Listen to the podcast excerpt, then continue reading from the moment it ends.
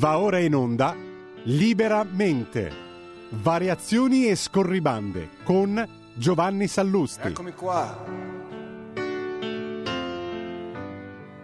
Sono venuto a vedere lo strano effetto che fa. La mia faccia nei vostri occhi. E quanta gente ci sta. Buongiorno a tutti e bentornati a Liberamente, variazioni e scorribande qui su Radio Libertà. Ebbene, dopo Vannacci, Feltri. Cioè, questo, questo paese ha eh, evidentemente un problema con la libertà di pensiero. Per carità non è una notizia, lo sappiamo da tempo, ma ultimamente è uno stillicidio quotidiano. L'ultimo a essere nel mirino è il direttore Vittorio Feltri, accusato, andrà a processo con rito abbreviato eh, per istigazione all'odio razziale, addirittura eh, riferita a una serie di articoli che scrisse quando era direttore editoriale di Libero eh, a proposito del meridione dei meridionali.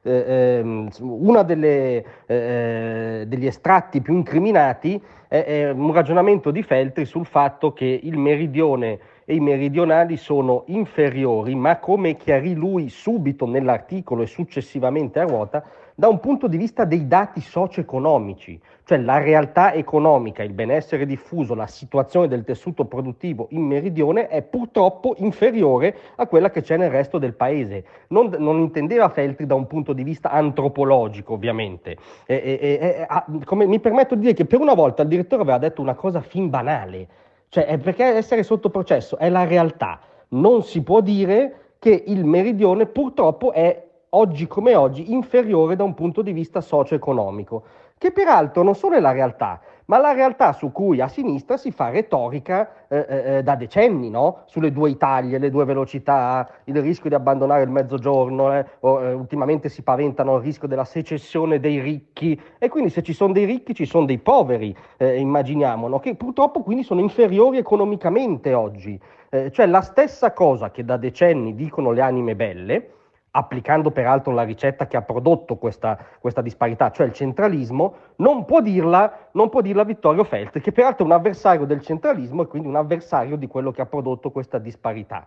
Cioè siamo sostanzialmente alla follia. È sotto processo una, la cronaca, la, la fotografia della realtà, perché in realtà è sotto processo la persona. Ecco, a tal proposito, eh, io che nel mio piccolo ho avuto la fortuna di lavorare e di imparare questo mestiere nei giornali di Feltri, eh, eh, posso assicurarvi, per, per eh, minima esperienza diretta, che Vittorio Feltri proprio è il contrario di un razzista, di uno che ragiona per categorie, cioè a lui non gliene frega niente che sei bianco o nero, eh, eh ehm, bergamasco eh, o napoletano, ehm, alcuni dei suoi migliori amici sono napoletani peraltro, bello, brutto, maschio o femmina, cioè a lui interessa la persona che ha di fronte se ha un valore o non ha un valore, ha un merito o non ha un merito, eh, eh, sa scrivere o non sa scrivere, porta delle notizie o non porta delle notizie, cioè lui valuta l'individuo che ha di fronte, per, è per questo che è una persona libera mentalmente. E tra l'altro probabilmente è per questo che mi è andata bene nel mio piccolo, nel rapporto con lui, perché visto che io vengo da Como, per un bergamasco credo che sia molto più grave venire da Como che da Napoli, quindi insomma, per fortuna non, ha, non, non ragiona per campanilismo, ecco, il direttore. Eh, eh, ciò detto è un'ulteriore tappa di questo autoritarismo sorridente, ipocrita per bene, politicamente corretto, che mette nel mirino qualunque opinione dissenziente.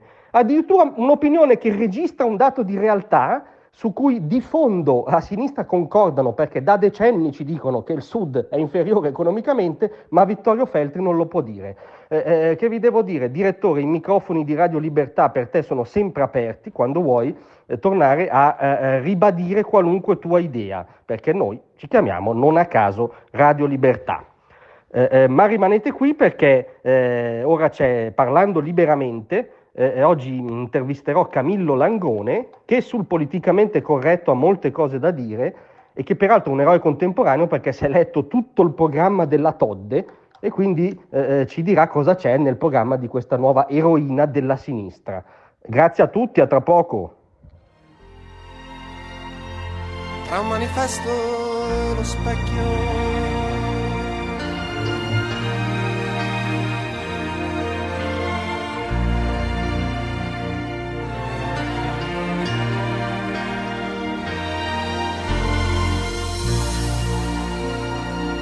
Avete ascoltato Liberamente. Stai ascoltando Radio Libertà. la tua voce libera, senza filtri né censura. La tua radio. Parole, parole, parole. Va ora in onda Parlando Liberamente. L'intervista settimanale del direttore Giovanni Sallusti con i protagonisti dell'attualità, della politica, del giornalismo. Parole, parole tra noi. Ecco il mio destino, parlarti, parlarti come la prima volta. Che cosa sei? Che cosa sei? Che cosa sei? Buongiorno a tutti, bentrovati e bentornati a Parlando Liberamente qui su Radio Libertà, l'intervista settimanale a un protagonista dell'attualità, del giornalismo, della politica. E- e- Ebbene, oggi ho il grande piacere di avere qui con noi Camillo Langone, eh, scrittore, commentatore per il Foglio, per il giornale, e soprattutto mh, io lo definirei filosofo del vino, perché enologo mi sembra un po' un insulto, no? mi sembra una competenza settoriale. Invece per me Langone è anzitutto un filosofo del vino, ma soprattutto spero sia in linea. Ci sei Camillo? Eccomi, ci sono e in effetti non sono un enologo perché non faccio il vino, però lo bevo. C'è questa differenza e magari cerco anche, cerco anche di divulgarlo, ecco, se possibile. Esatto. Senti, ti ringraziamo molto di essere con noi e, e io dico subito agli ascoltatori che cioè, tu sei un eroe contemporaneo.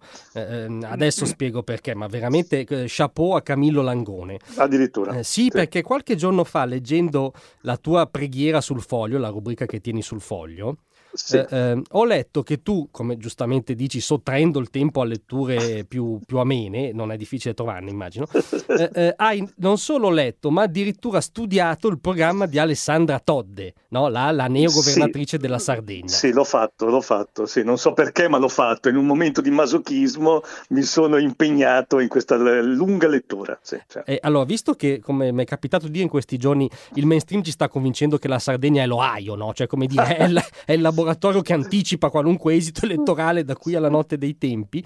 E, e cosa ci aspetta, visto che io confesso e anche gli ascoltatori non l'abbiamo studiato, cosa hai trovato nel programma della Todd? Che morale ne hai tratto? Beh, ho trovato tante parole d'ordine, t- tanti slogan, tante, tante ripetizioni, sai, tutte quelle parole che senza le quali adesso sembra che non si possa fare un discorso pubblico. Quindi ho trovato inclusione un miliardo di volte. Sai che adesso con, con, eh, si può anche cercare la singola parola e se uno va nel suo programma e cerca inclusione, inclusività, inclusi, incluse, cioè praticamente ogni, ogni due o tre righe c'è questa parola, inclusione. Un'altra parola che continua a essere è sostenibile, sostenibile, sostenibilità. Quindi alla fine se uno toglie queste due o tre parole chiave, alla fine poi il programma diventa anche molto più corto perché Certo. riesce a infilarlo, lei o chi ha scritto questo programma, lo riesce a infilarlo in ogni, in ogni paragrafo, anche quando non c'entra assolutamente nulla. Insomma, questo è quindi un, un programma molto, di- diciamo, molto prevedibile se vogliamo, no? un po' un copia e incolla, secondo me potrebbe, ess- poteva essere stato scritto anche, cioè poteva essere scritto per qualsiasi altra regione, salvo che c'è un, un aspetto, eh, siamo in Sardegna, di valorizzazione della lingua sarda, no? del sardo, che però anche quello va in collisione con tutto il resto della, della pappardella. Proprio nella stessa, nello stesso blocchetto si dice vogliamo valorizzare la lingua sarda, ben inteso, in un contesto multiculturale. Ci mancherebbe, ci E- mancherebbe. E, e quindi praticamente hai detto tutto e il contrario di tutto, no? Cioè perché, insomma, perché chiaramente è un programma immigrazionista a favore della presenza di immigrati e quindi deve dire sì, siamo sardi, però siamo anche un po' italiani, però siamo un po' anche magrebini, siamo, siamo qualsiasi cosa, insomma. E quindi questa è la difficoltà e la, contra- la, contrida- la contraddittorietà di questo, di questo programma, ecco. Certo, e tu hai la morale che ne hai tratto, è anche un po', diciamo, Sardegna voto di povertà, nel senso che, come dire, c'è l'eco di una cultura pauperista, no? che in realtà va di là anche della Sardegna, dovrebbe essere la cultura del cosiddetto campo largo, no? E, sì, sì, sì. E sì, mi sembra certo. che sia connotata fortemente da questo pauperismo. Sì, io ho parlato appunto di voto di povertà perché leggendo, leggendo questo programma ho visto eh, in atto il pauperismo, il, l'ambientalismo che è pauperismo e potrebbero essere sinonimi anche se purtroppo nessuno ancora, pochi hanno percepito questa sinonimia perché si parla di eh, fondamentalmente di abolizione delle, delle, fonti fossili. Quando uno dice così, ma cosa vuol dire abolizione delle fonti fossili? Eppure entro il 2040 vuol dire che bisogna sbrigarci. Cioè, dire, e, ehm, quindi vogliono anticipare, la Sardegna vuole essere all'avanguardia del, del, suicidio, praticamente del suicidio energetico e quindi eh, abolire eh, il petrolio, la benzina, il gasolio, il carbone. Un tempo la Sardegna era famosa per il carbone, oggi invece purtroppo invece vorrebbe essere famosa, o meglio eh, la, la Todd vorrebbe che fosse famosa per le energie rinnovabili. Il problema delle energie rinnovabili che ehm, scarseggiano e sono costose, sono fuori mercato, cioè queste sono sostenute dal contribuente, ma invece le fonti fossili, le cosiddette fonti fossili, ovvero sia eh, derivanti dal petrolio soprattutto, sono le uniche fonti che garantiscono un'energia eh, conveniente, a prezzi convenienti e, e, e copiosa, eh, di grande disponibilità disponibilità, eh, ma questo viene ignorato. Quindi il, il, programma, il programma, almeno a parole, poi chissà i fatti, è un programma anti-industriale, antimoderno, eh, regressivo. Quindi eh, per una regione la Sardegna, che è afflitta da un'enorme, da un'altissima disoccupazione, i giovani fuggono in cerca di lavoro e prospettive in continente o all'estero, e che è una delle regioni più povere d'Italia e d'Europa, quindi voglio dire, e, ecco, si fa un bel discorso antimoderno, anti-industriale e anti-benessere. Quindi, ecco, quindi ecco, ecco, voto di povertà. Dico, mi sembra che in Sardegna ci siano tante cose, eh, ma eh, un, purtroppo c'è una cosa che, tante cose belle, purtroppo c'è una cosa brutta, insomma, no? c'è appunto la disoccupazione, eh, la mancanza di lavoro e, cioè, e, non mi sembra che scarseggi questa povertà, invece no, invece in questo programma c'è un, vuole dare uno stimolo a questo prodotto locale che sarebbe meglio invece scarseggiasse. Sì, un caso di localismo masochista, diciamo. Sì, ecco, eh, mi ha dato questa sensazione, sì. Ma a proposito, questo masochismo, come dire, eh, va anche al di là della Sardegna, no? attecchisce anche sul continente, non inteso solo come terraferma, ma proprio come anche Europa Europa, no? Perché questa settimana... Eh, soprattutto, par- soprattutto, soprattutto, anzi, soprattutto sì, come sì, Europa, assolutamente. Sì, e certo. questa settimana al Parlamento europeo è stata votata questa legge che ogni volta che, che io ne pronuncio il nome, cioè sto male fisicamente, no? Questa legge sul ripristino della natura. Eh, eh, ora dico solo, ci sono mille dati che si possono dire. Questa legge prevede che entro il 2050 venga restaurato il 90% delle paludi. Eh, eh, eh, ma mh, mm, ti chiedo, da dove nasce questa ossessione di sbaraccare la civiltà umana? E a te chiedo anche, e non è una cosa anche forse soprattutto profondamente anticristiana, no? questo negare l'opera dell'uomo. Sì, chiaramente è, c'è sotteso un nuovo paganesimo, un paganesimo di tipo vagamente panteista, no? cioè, quindi perché anche il paganesimo ehm, di, di, per sé non significa molto no? dire paganesimo, Beh, di, di un, il, questo nuovo panteismo quindi che ha come base la terra, cioè la questione dell'ambiente, della natura, della terra, la terra come divinità, divinità quindi come tale sacra, intoccabile e quindi bisogna ripristinare la natura. Ripristinare la natura, la natura allo stato di natura, ovviamente significa eh, ripristinare la miseria anche in questo caso e se non la malaria, perché le paludi vennero, vennero eh, bonificate, prosciugate, eh, per, eh, ci furono per secoli e secoli ci fu la lotta contro le paludi, non fu una cosa soltanto fascista, no? perché oggi magari si ricordano più le bonifiche fasciste perché? Perché sono state le ultime in ordine cronologico. In realtà tutti gli stati, mi vengono in mente i papi che cer- cercarono durante quindi lo stato, lo stato, della Chiesa, nel periodo del potere temporale, tutti i tentativi, anche parzialmente riusciti, di bonifica delle valli di Comacchio, di una parte di esse, ma ancora prima i benedettini che bonificarono grande parte della pianura padana, perché prima la pianura padana, prima, cioè, nel Medioevo, era me- metà palude, no? metà palude, metà foresta impenetrabile, no? E quindi molto pittoresco si può dire. Sì, vabbè, molto pittoresco se non devi mangiare i frutti della terra, se, non, se hai qualcosa che ti curi per la malaria. Invece erano zone dove si moriva di fame e di malaria. Quindi cioè, voler ripristinare questo tipo, di, questo tipo di situazione è chiaramente anche questo un suicidio della civiltà, è un problema enorme che l'Europa, intesa come istituzione, ci sta creando. Ecco.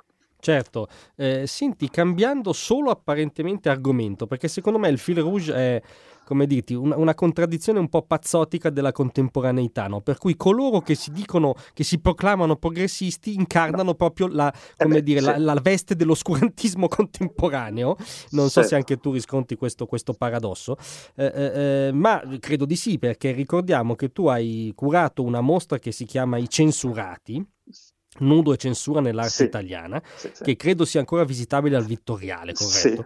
Sì, fino al tre, sono gli ultimi giorni. Ecco, Purtroppo sono gli ultimi giorni. Sono gli ultimi giorni, quindi invitiamo gli ascoltatori che non l'avessero fatto ad affrettarsi. Eh, eh, e, tu hai mm, riunito, diciamo, una serie di pittori, artisti italiani contemporanei che hanno eh, eh sofferto la censura in quella che ormai è l'unica, e, e, o quantomeno l'agorà dominante, no? cioè la rete e i social. Certo. Per, per, perché, come dire, hanno rappresentato rappresentato in varie forme differenti tra loro il nudo. E allora ti volevo chiedere un po' di spiegarci questa cosa. E in secondo luogo mi sembra che eh, anche qui viene a galla il paradosso, no? cioè la rete, quella che secondo una certa utopia californiana un po' fricchettona no? doveva incarnare la liberazione no? definitiva dell'umanità, in realtà sta replicando forme di autoritarismo. Certo, certo. Eh, quindi stiamo tornando al Medioevo, ma senza il bello del Medioevo, solo il brutto, no? Cioè, eh, stiamo tornando al Medioevo perché appunto tornare alle paludi significa tornare a una situazione medievale, ma non è che i medievali volevano le paludi, semplicemente non avevano la tecnica, la tecnologia per prosciugarle. E quindi è, è molto peggio la situazione. E nel caso della censura, la censura ovviamente c'è sempre stata la censura, no? Eh, però ha avuto alti e bassi, no? Ci sono state delle sinusoidi, dei momenti eh, di, di, libertà, dei momenti di censura più stretta. Oggi viviamo un momento di censura che però è diversa da quella degli, del, appunto del Medioevo o semplicemente dell'Ottocento, del Novecento, perché innanzitutto è una censura non riconosciuta, non, non ostentata, non quasi appunto, io sono convinto, anzi lo scrivo anche nel catalogo, che le persone che non dipingono, che non fotografano, che non scolpiscono, che non hanno quindi una, un tipo, non se ne rendono conto, non lo sanno, no? Cioè non non sanno che esiste la censura. La censura esiste come? Nel, eh, nel, nel, sui social vieni censurato, ovvero sia bannato, a volte, a volte boicottato, a volte cancellato, insomma ci sono varie forme, soltanto a volte se metti un, una vaga idea di capezzolo, no? cioè, e quindi con questo sistema chiaramente se ne va a farsi friggere tutta la nostra, gran parte della nostra arte rinascimentale. Noi abbiamo avuto, anzi perfino nel Medioevo, delle Madonne del latte col capezzolo in evidenza, cioè col bambino che stava per succhiare. Quindi voglio dire, quindi, cioè, una buona parte dell'arte occidentale, dell'arte cristiana, rischia di essere spazzata via. E però, diciamo, almeno questi, queste opere che ho citato, del nove, cioè del, del, sì, insomma, del nove, dal Novecento al Medioevo, sono in buona parte, grazie a Dio, nei musei e lì non dovrebbe dovrebbe usare usiamo il condizionale, sì, certo sì usiamo quelli non dovrebbero essere non dovrebbe, eh, dovrebbero essere al sicuro no? cioè, capisci, no? ma i, i, pittori io mi occupo eh, di pittori italiani viventi questa mostra del Vittoriale che si può purtroppo eh, chiude, il 3, chiude il 3 quindi fra pochissimo eh, il 3 marzo è una mostra dedicata ai pittori italiani viventi i pittori italiani viventi non sono nel museo quindi come fanno a esprimersi a... cioè per forza di cose devono mettere mettere le foto dei loro quadri, delle loro opere sui social e sui social vengono sistematicamente segati, no? cioè, i social che ubbidiscono a un'estetica, a un'ideologia, a, una, a, un puritanesimo americano, anche un po' cinese, come sappiamo, certo. evidentemente c'è qualche rapporto fra le due cose, e, mh, voglio dire, e quindi noi i nostri criteri, i nostri parametri italiani, europei, eh, stanno, stanno, stanno cioè, non contano più nulla e noi siamo in balia di questi questi altri parametri puritani che impediscono agli artisti di esprimersi liberamente. E questa è una cosa che mh, capisco che non, sa, che non sa nessuno,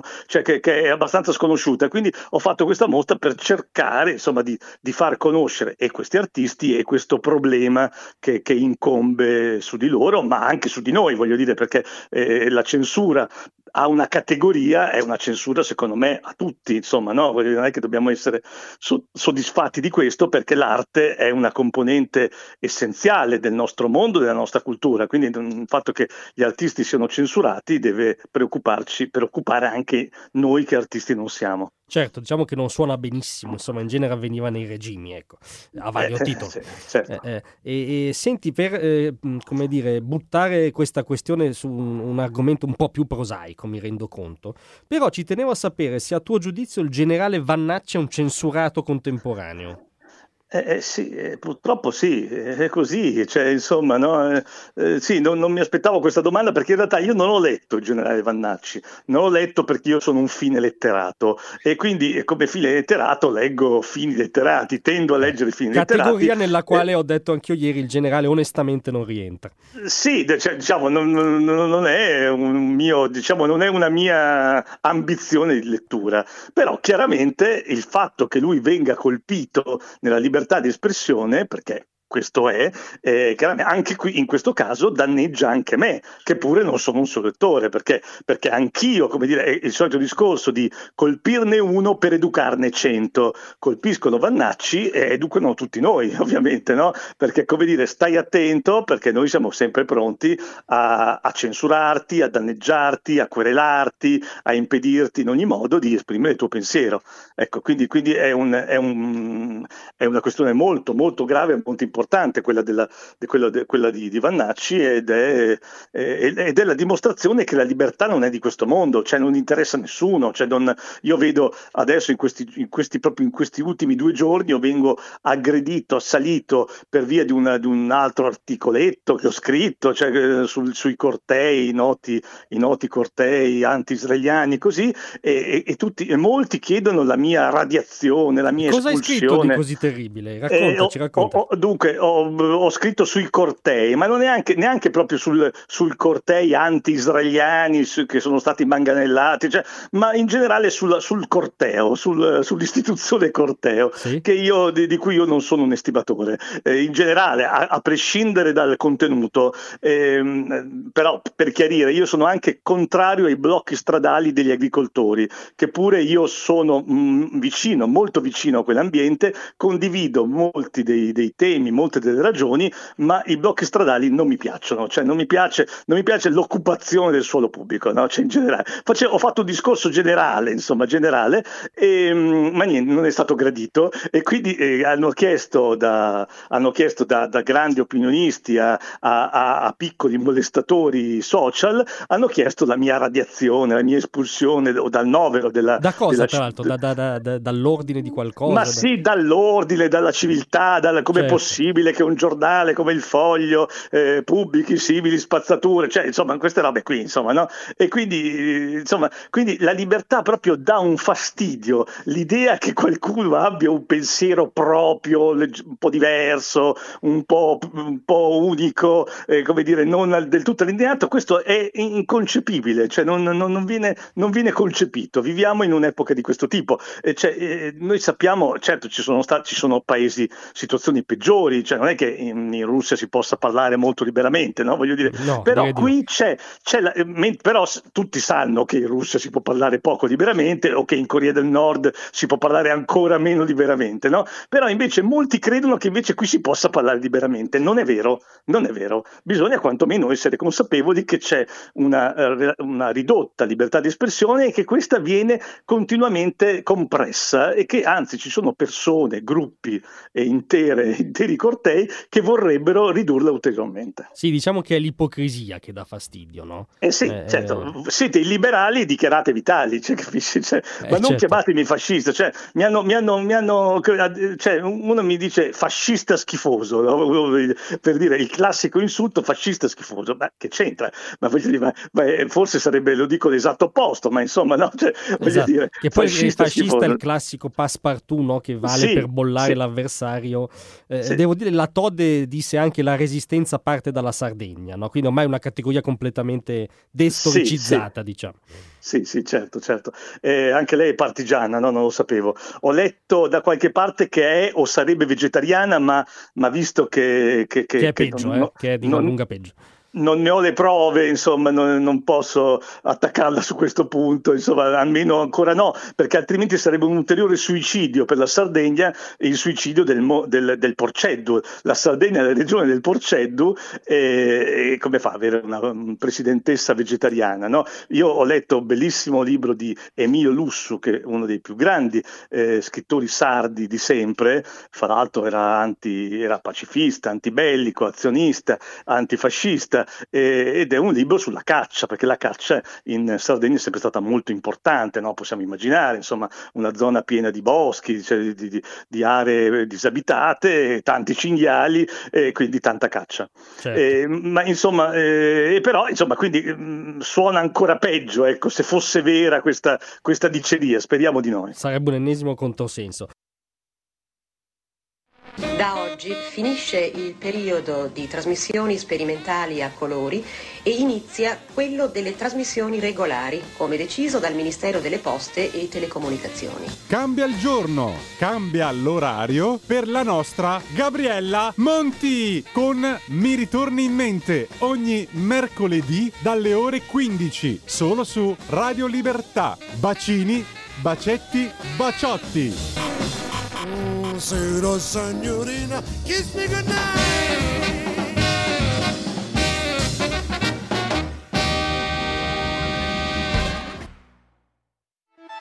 Stai ascoltando Radio Libertà, la tua voce libera, senza filtri né censure, la tua radio.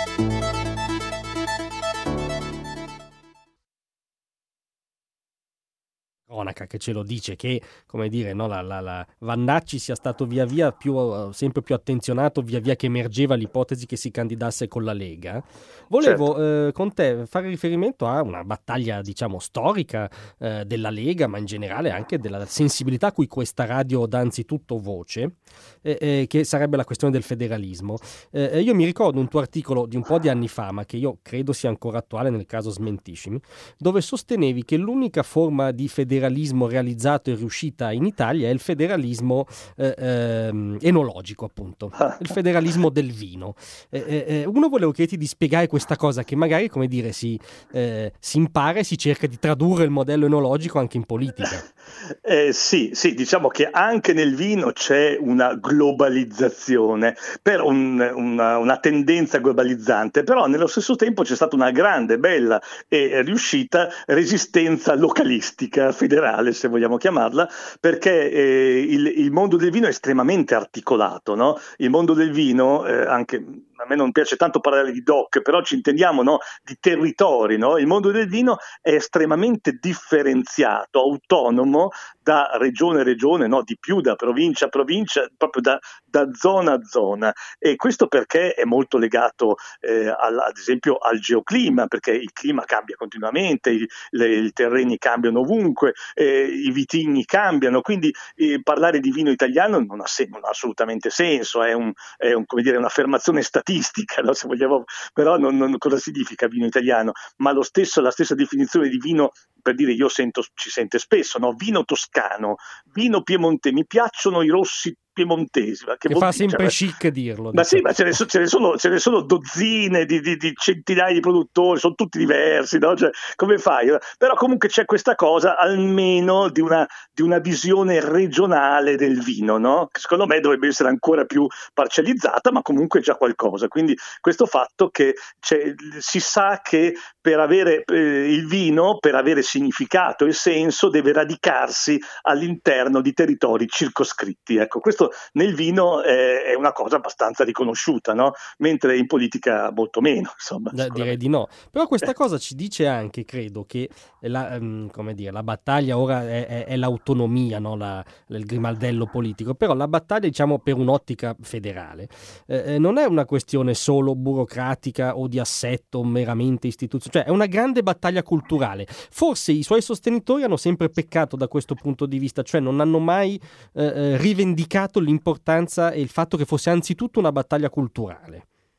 Beh sì, non, la cultura non è mai diciamo, il primo pensiero dei politici italiani, da, no, comunque da molto tempo a questa parte adesso, insomma, e quindi è abbastanza normale questo, no?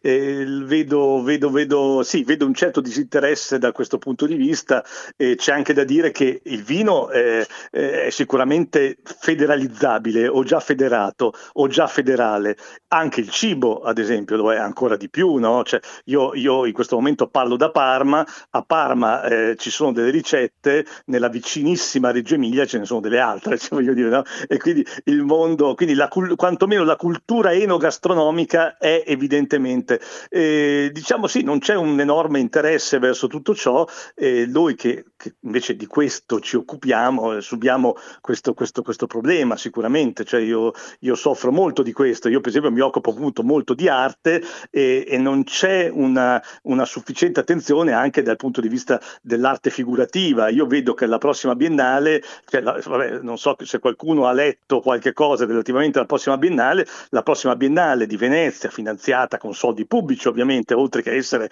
a Venezia in Italia, sarà ancora una volta un, una passerella di, di, personalità, diciamo, anti-occidentali, anti, c'è stato adesso un, un, um, una, un, manife- un manifesto, sì, una, una lettera aperta, saprei, una petizione da parte di 8.000, ho letto 8.000 artisti, cioè già 8.000 eh. artisti è quasi una contraddizione in termini, insomma comunque certo. 8.000 artisti, una legione un, una, eh, di artisti che, hanno, che no, mm, non vogliono la presenza di Israele alla Biennale. No? Quindi la cultura purtroppo è in balia del, della politica, ma in senso deteriore. No? Cioè, quando arrivano queste, queste, cose qui nel, nel mondo della cultura, e, e abbiamo visto, quindi anche qui abbiamo una forma di censura, cioè c'è il tentativo di censurare la presenza di, di artisti israeliani, tendenzialmente ebrei, ma, ma, non solo, perché non ci sono solo gli ebrei di Israele, e, cioè, per dire, quindi c'è anche il mondo della cultura, purtroppo non è così, non è così pulito e, e, immacolato, insomma, esattamente come la politica. Ecco. No, direi di no, certo, anche perché è ampiamente inquinato da essa.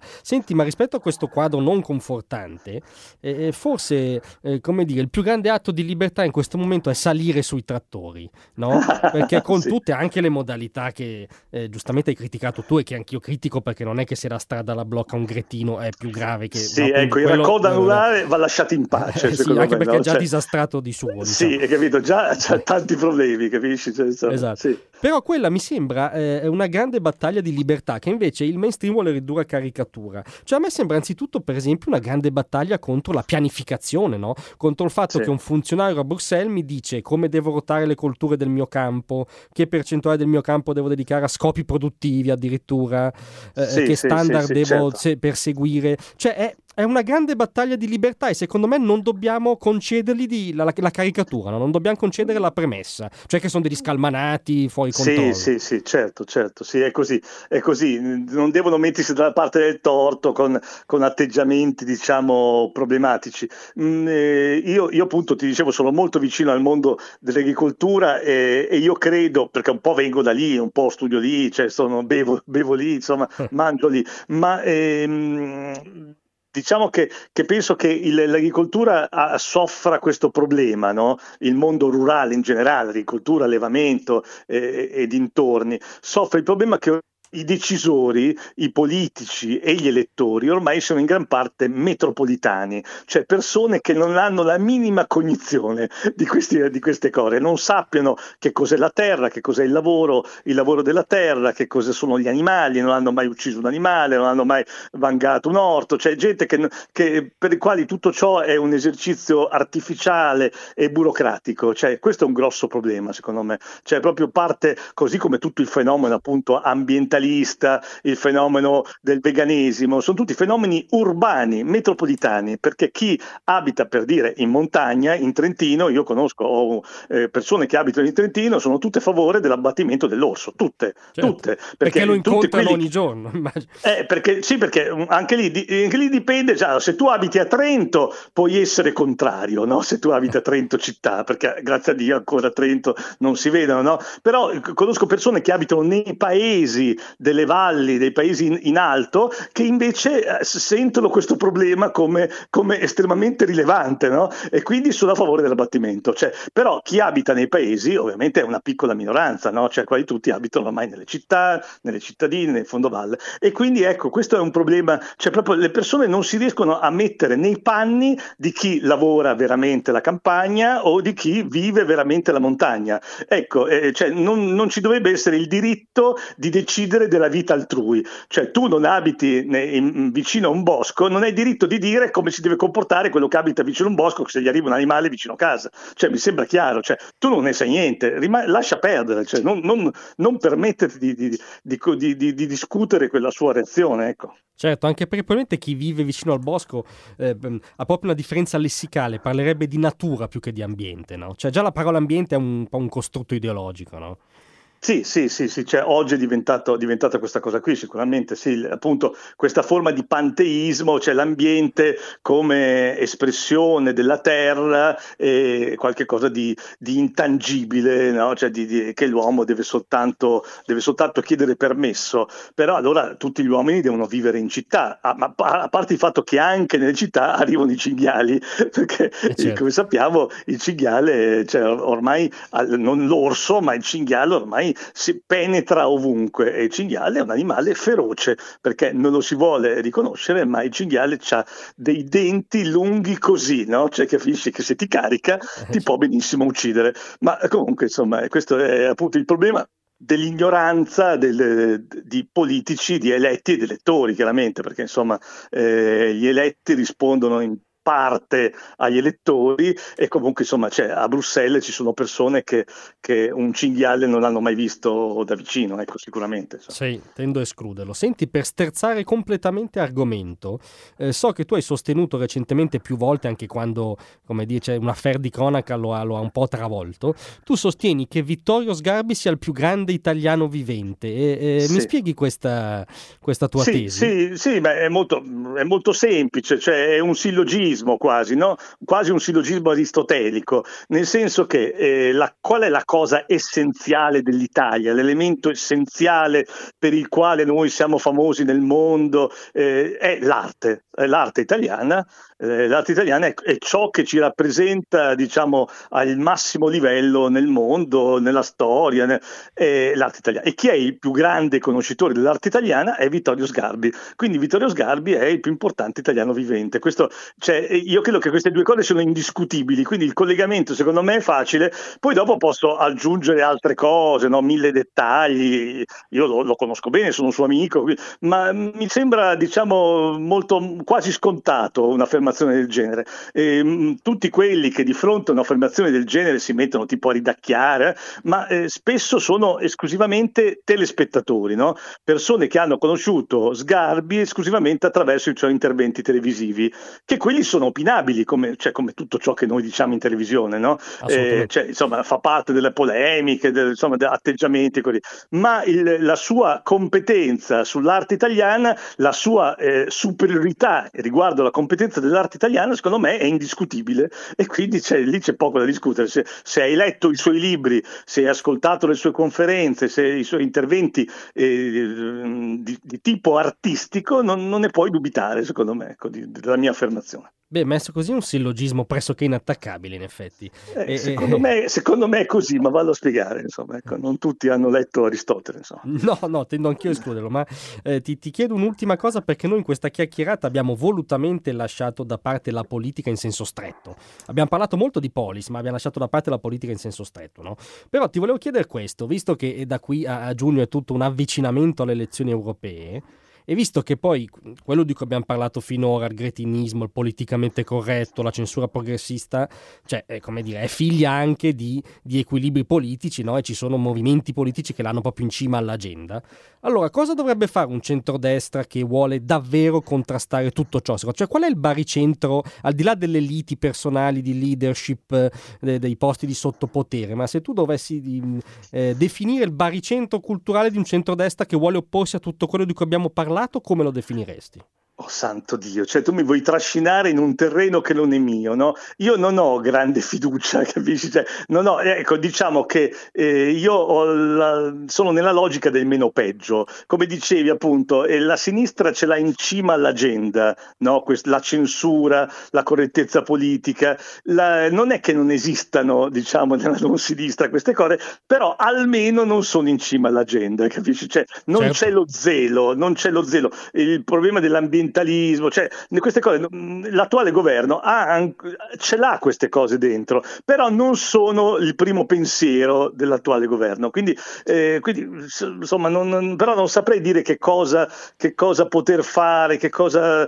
Non, non- riesco a capire se, se c'è un margine reale al di là della- di quella che è una testimonianza, ovviamente. Sicuramente, ad esempio, tenere, tenere vive le ragioni dei cacciatori, le ragioni della caccia dei cacciatori, mi sembra un, eh, un significativo passaggio, cioè diciamo baluardo di civiltà, no? Quindi di- eh, potrei, potrei usare come, come eh, test, come test il, il il- il rapporto con la caccia, no? Il rapporto con la caccia e l'atteggiamento nei confronti della caccia. Quindi per me un io mm, sarei capace di giudicare un partito soltanto dal- dal- dalle due righe di programma che riguardano la caccia. Ecco, quindi ad esempio, perché la caccia è, eh, per quanto attività ormai purtroppo ultra minoritaria, rappresenta diciamo l'umanesimo, l'umanesimo in confronto, diciamo in rapporto, in scontro ormai con questo atteggiamento invece di diminuzione dell'uomo e di sottomissione all'ambiente e agli animali. Quindi, quindi mi sembrerebbe quello, io cioè, eh, sono sempre, mi commuovo sempre quando vedo un politico, più che un partito, un politico, diciamo, sostenere le ragioni della caccia, ad esempio. Io guardo sempre queste- questi dettagli, diciamo. Beh, fantastico. La caccia come test per in- individuare il politicamente corretto che si nasconde anche a destra. Mi, eh, mi sento di sottoscriverlo, insomma. Ecco, sì, appunto, parlavamo di orso, no? Cioè, qui abbiamo, abbiamo un governatore, c'è un presidente de- della regione, non so, cioè, della provincia, non mi ricordo neanche più come sia in Trentino una situazione politica, eh, amministrativa, però che, che- che- che cerca in qualche modo di tamponare il problema degli orsi che viene continuamente aggredito dagli, dagli ursofili o ursini, non saprei come definire. qui, non è male, anche polisenso. Ecco sì, questi amici degli orsi, e, e e, insomma, in lui, Fugatti, vedo, vedo un, un eroismo perché in lui c'è un, diciamo, un, chiaramente un- il rischio di mettersi contro quello che è lo spirito del tempo, che lo spirito del tempo è uno spirito antiumano. Di fronte a- al rischio esistenziale tra uomo e orso, lo spirito del tempo preferisce salvaguardare l'orso e non l'uomo. Quindi allora, chiunque salvaguardi l'uomo e non l'orso, secondo me va sostenuto anche politicamente. E questo mi sento di sottoscriverlo al 101%. Ringrazio molto Camillo Langone di essere stati con noi e insomma ti auguro una buona giornata, a presto e ti auguro un buon bicchiere di vino insomma a breve. Non mancherà, non manca mai, non manca Ciao, mai Cam- sulla mia tavola. Va bene. Grazie, Grazie a mille. voi. A Grazie a presto. voi. Ciao. Avete ascoltato Parlando liberamente. Stai ascoltando Radio Libertà. la tua voce libera, senza filtri né censura. La tua radio.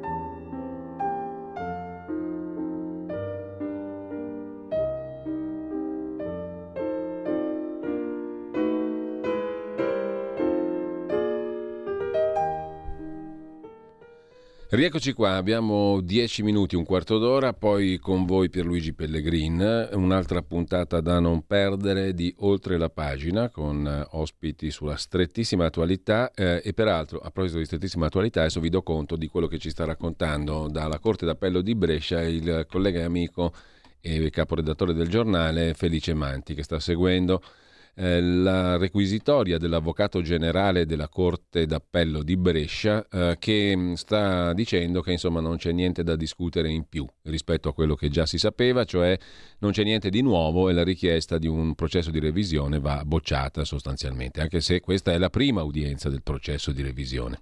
Ma poi vi do conto di quello che ci sta raccontando in diretta eh, con aggiornamenti costanti Felice, Felice Manti. Eh, intanto, eh, intanto, abbiamo ascoltato, questo per quanto concerne il calendario musicale, 1810, quest'oggi, il primo di marzo, nasceva Frédéric Chopin, che non c'è bisogno di presentare ovviamente, Asie Lasova Vuola, Ducato di Varsavia all'epoca, abbiamo ascoltato il notturno numero 2 in Mi bemolle maggiore, opera 9, numero 2 per eh, l'interpretazione di Daniel Barenboim, che è stato anche un grande direttore d'orchestra. Intanto torniamo alla prima pagina dell'agenzia ANSA e poi al resoconto che ci va facendo Felice Manti dalla Corte d'Appello di Brescia per il processo di revisione sulla strage di Erba. L'Unione Europea condanna la strage a Gaza, carneficina inaccettabile, e Israele libera 50 detenuti. È il titolo di apertura dell'agenzia ANSA in questo momento. Vediamo se ci sono aggiornamenti o lanci di agenzia in relazione alla strage di Erba, notizie fresche mh, mm, eh, e mh, mm, non ancora ovviamente, però noi siamo in grado di darvi delle notizie fresche prima dei lanci di agenzia perché ce le sta mandando appunto il collega. Felice Manti. Olindo e Losa non vogliono essere ripresi dai giornalisti, intanto dalle telecamere. Mm, per l'avvocato generale della Corte d'Appello di Brescia, Domenico Chiaro, che ha preso la parola, per l'avvocato generale eh, questo processo di revisione è tutta colpa, tra virgolette, dei giornalisti, un po' come sostenevano i fratelli Castagna nell'intervista, o Beppe Castagna per essere più precisi, nell'intervista che abbiamo detto prima. È una baracconata, una buffonata che è nata per colpa dei giornalisti, per l'interesse mediatico con tesi, diciamo così, forse più raffinata dal punto di vista giuridico, pare lo abbia sostenuto, anzi lo ha sostenuto anche l'avvocato generale della Corte d'Appello di Brescia. È colpa dei giornalisti, troppo interesse mediatico e si è superato il limite della normalità giudiziaria. Si decide in aula e non in tv, eh, dice l'avvocato generale, e la qualcosa doveva valere anche da subito, in primo grado, nel 2000. 7-2008, quando si decise in tv e non in aula. In ogni caso, sia nuove prove, dice l'avvocato generale della Corte d'Appello di Brescia, se condotte con metodologie scientifiche accreditate. E non è vero che la condanna si basa su tre prove. Se anche fossero false le tre prove, ci sono plurimi indizi contro gli imputati Olindo Romano e Rosa Bazzi processo di primo e secondo grado con esito scontato, per esempio c'erano le ferite di Rosa e le echimosi di Olindo, due questioni che erano già state amplissimamente superate anche dalle sentenze, a dire il vero, ma poi magari Felice Manti ci saprà dire di più. Le ferite di Rosa erano completamente, eh, non avevano nulla a che fare con la strage perché non c'erano tracce di eh, vittime eh, sulle ferite di Rosa e le echimosi di Olindo tantomeno. Il comportamento di Olindo, che era un comportamento sospetto secondo il, eh, l'avvocato generale, così come secondo il luogotenente Gallorini all'epoca. Sono tutti elementi chiari e poi c'è un'altra considerazione critica che fa l'avvocato generale dello, uh, dello, Stato, l'avvocato generale della Corte d'Appello di Brescia, Domenico Chiaro, nella sua requisitoria, l'avvocato generale presso la Corte d'Appello sta tenendo lui la requisitoria e sta dicendo anche che la richiesta dei testimoni fatta dagli avvocati, la lista testi, la lista dei testimoni presentata, 33 sono dagli avvocati difensori di Olindo Romano e Rosabazzi, è una richiesta irrituale. Quanto poi alle consulenze scientifiche che corroborano la richiesta di revisione degli avvocati, Non c'è uso di nuove metodologie scientifiche, secondo l'avvocato generale dello Stato, eh, l'avvocato generale presso la Corte d'Appello di Brescia. Non c'è uso di nuove metodologie scientifiche, non ci sono fatti nuovi dal punto di vista probatorio e noi abbiamo avuto diverse volte modo di mh, approfondire questa questione delle novità, dei fatti nuovi con l'avvocato Schembri e non solo, ehm, e con il professor Sartori. E anche sullo stato psicologico di Olindo e Rosa non ci sono novità. Anche le nuove intercettazioni non sono utilizzabili perché fanno riferimento a materiale della procura e Olindo a un certo punto dice basta non parlare in casa, quindi dice l'avvocato generale questi sapevano, cosa che è stata smentita in eh, più occasioni. Torna anche la storia del citofono, Lindo avrebbe eh, usato, diciamo, aveva, sapeva che c'erano le cimici perché si è fatto cambiare il citofono, sostituire il citofono che non funzionava e poi per dimostrare l'insanità mentale di Rosa Bazzi non basta che lei sbagli le date e i numeri, cioè non si ricorda la data di nascita, eh, dice che una rondine vola uno all'ora, dice che la Spagna è in Brasile, insomma non basta questo per dimostrare il ritardo mentale. Velocità con cui Rosa cambia idea sulle confessioni non collima con la presunta infermità mentale, anzi diciamo che è, è sintomo, secondo l'avvocato mm, generale presso la Corte d'Appello di Brescia, è sintomo invece di una mente molto sveglia. E poi torna la questione del video di Picozzi su Olindo e Rosa. Ha citato l'avvocato generale il video in cui Olindo parla del coniglio. Li abbiamo ammazzati come si ammazza un coniglio senza ulteriore partecipazione emotiva in più.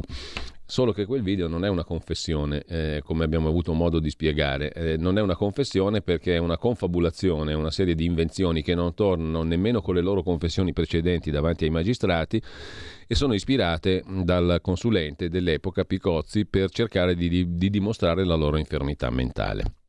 Non sono mai state fatte pressioni sui due per confessare, dice ancora l'avvocato generale presso la Corte d'Appello di Brescia, e mm, la professionalità dei pubblici ministeri di Como è stata calpestata in questi anni. Non si è mai parlato di letto matrimoniale, insomma, conclusione, le richieste degli avvocati, ma anche del procuratore Tarfusser, evidentemente, cioè le due richieste principali di revisione del processo, queste richieste sono assolutamente inammissibili. Mi pare che questa sia arrivata alla conclusione del Felice Mantici, ha portato fino alla conclusione dell'argomentazione uh, in estrema sintesi dell'Avvocato generale presso la Corte d'Appello, che conclude per la assoluta inammissibilità delle richieste. Tra l'altro la provincia di Como, il giornale La provincia di Como era già al corrente di questa impostazione perché diversi giorni fa aveva anticipato che la Procura Generale, attraverso l'Avvocato Generale che ha preso la parola stamattina, Domenico Chiaro, avrebbe chiesto la totale inammissibilità del, eh, delle richieste degli avvocati difensori. Ed è andata esattamente come la provincia di Como aveva previsto, no non previsto, aveva raccontato perché evidentemente già lo sapeva qual era l'orientamento della Procura Generale. Mm, e mm, così si, si, conclude, credo, la requisitoria dell'avvocato presso la Corte d'Appello, l'avvocato generale della Corte d'Appello di Brescia. Quindi inammissibilità assoluta, e l'aggettivo ha un peso, assoluta inammissibilità delle richieste di revisione del processo. Adesso vedremo gli altri interventi, li seguiremo. Intanto tra poco sarà con voi eh, eh, come sempre per oltre la pagina eh, Pierluigi Pellegrin vi anticipo brevissimamente quali saranno gli argomenti della puntata di oggi, un attimo soltanto che ci arrivo pure io, eh, gli argomenti della puntata di oggi di Pierluigi Pellegrin eh, sono, mh, mm, adesso un attimo solo, eh, il bello della diretta, eh, ah, non perdetevela, questa è una conversazione estremamente interessante alle ore 11 con il professor Alessandro Mangia, docente di diritto costituzionale, che si occupa eh, del convitato di pietra della politica italiana, la Corte Costituzionale, l'avvento della Seconda Repubblica e l'idea che la Costituzione, la nostra, la più bella del mondo, si possa cambiare come un paio di mutande, velocemente, senza dare troppo nell'occhio. Si parte da questa premessa, ma il ragionamento del professor Mangia è un ragionamento come sempre molto articolato e molto preciso e molto poco mainstream, come va di moda dire adesso. A seguire eh, il um, la puntata odierna di Oltre la pagina, sto scorrendola anch'io per cercare di darvene conto eh, rapidamente, un attimo soltanto che poi ci arriviamo con molta, con molta calma. A seguire, dopo il colloquio con il professor Mangia, Pierluigi Pellegrin si occuperà con Maurizio Zacchi dell'amore online, le piattaforme che consentono gli scambi, mm, diciamo così, di, eh, di coppie e gli incontri particolari, mentre mm, eh, c'è ancora spazio per la scrittura, il libro eh, Parola di scrittore alle 11.35 con Alessandro Reali. Si parlerà di un libro che ci porta nell'Italia da bere del 1983. Buon ascolto a tutti, sono le 10.28, ci salutiamo qua per il momento. Ah, aggiungo, eh, il collega Felice Manti ci ha aggiunto altre argomentazioni, altre argomentazioni che sono quelle, credo, della difesa. Falso che Frigerio non ha... Ah, ecco, no, no, sono quelle dell'accusa, in questo caso anzi dell'avvocato generale presso la Corte d'Appello che ha aggiunto un'altra cosa ha aggiunto un'altra cosa particolarmente interessante. Falso che Frigerio non abbia parlato di Olindo il 15 dicembre che è una cosa che assolutamente non esiste. Qui sarà interessante capire come è arrivato a questa conclusione l'avvocato generale dicendo che Frigerio ha parlato di Olindo il 15 dicembre, quando viene sentito dal PM Pizzotti con con altri ufficiali di polizia giudiziaria, con uno psichiatra, il dottor Cetti, con i figli di Frigerio presenti e nessuno sente il nome di Olindo lì dal vivo, da vicino, non su un nastro accelerato come quello che abbiamo conosciuto dopo.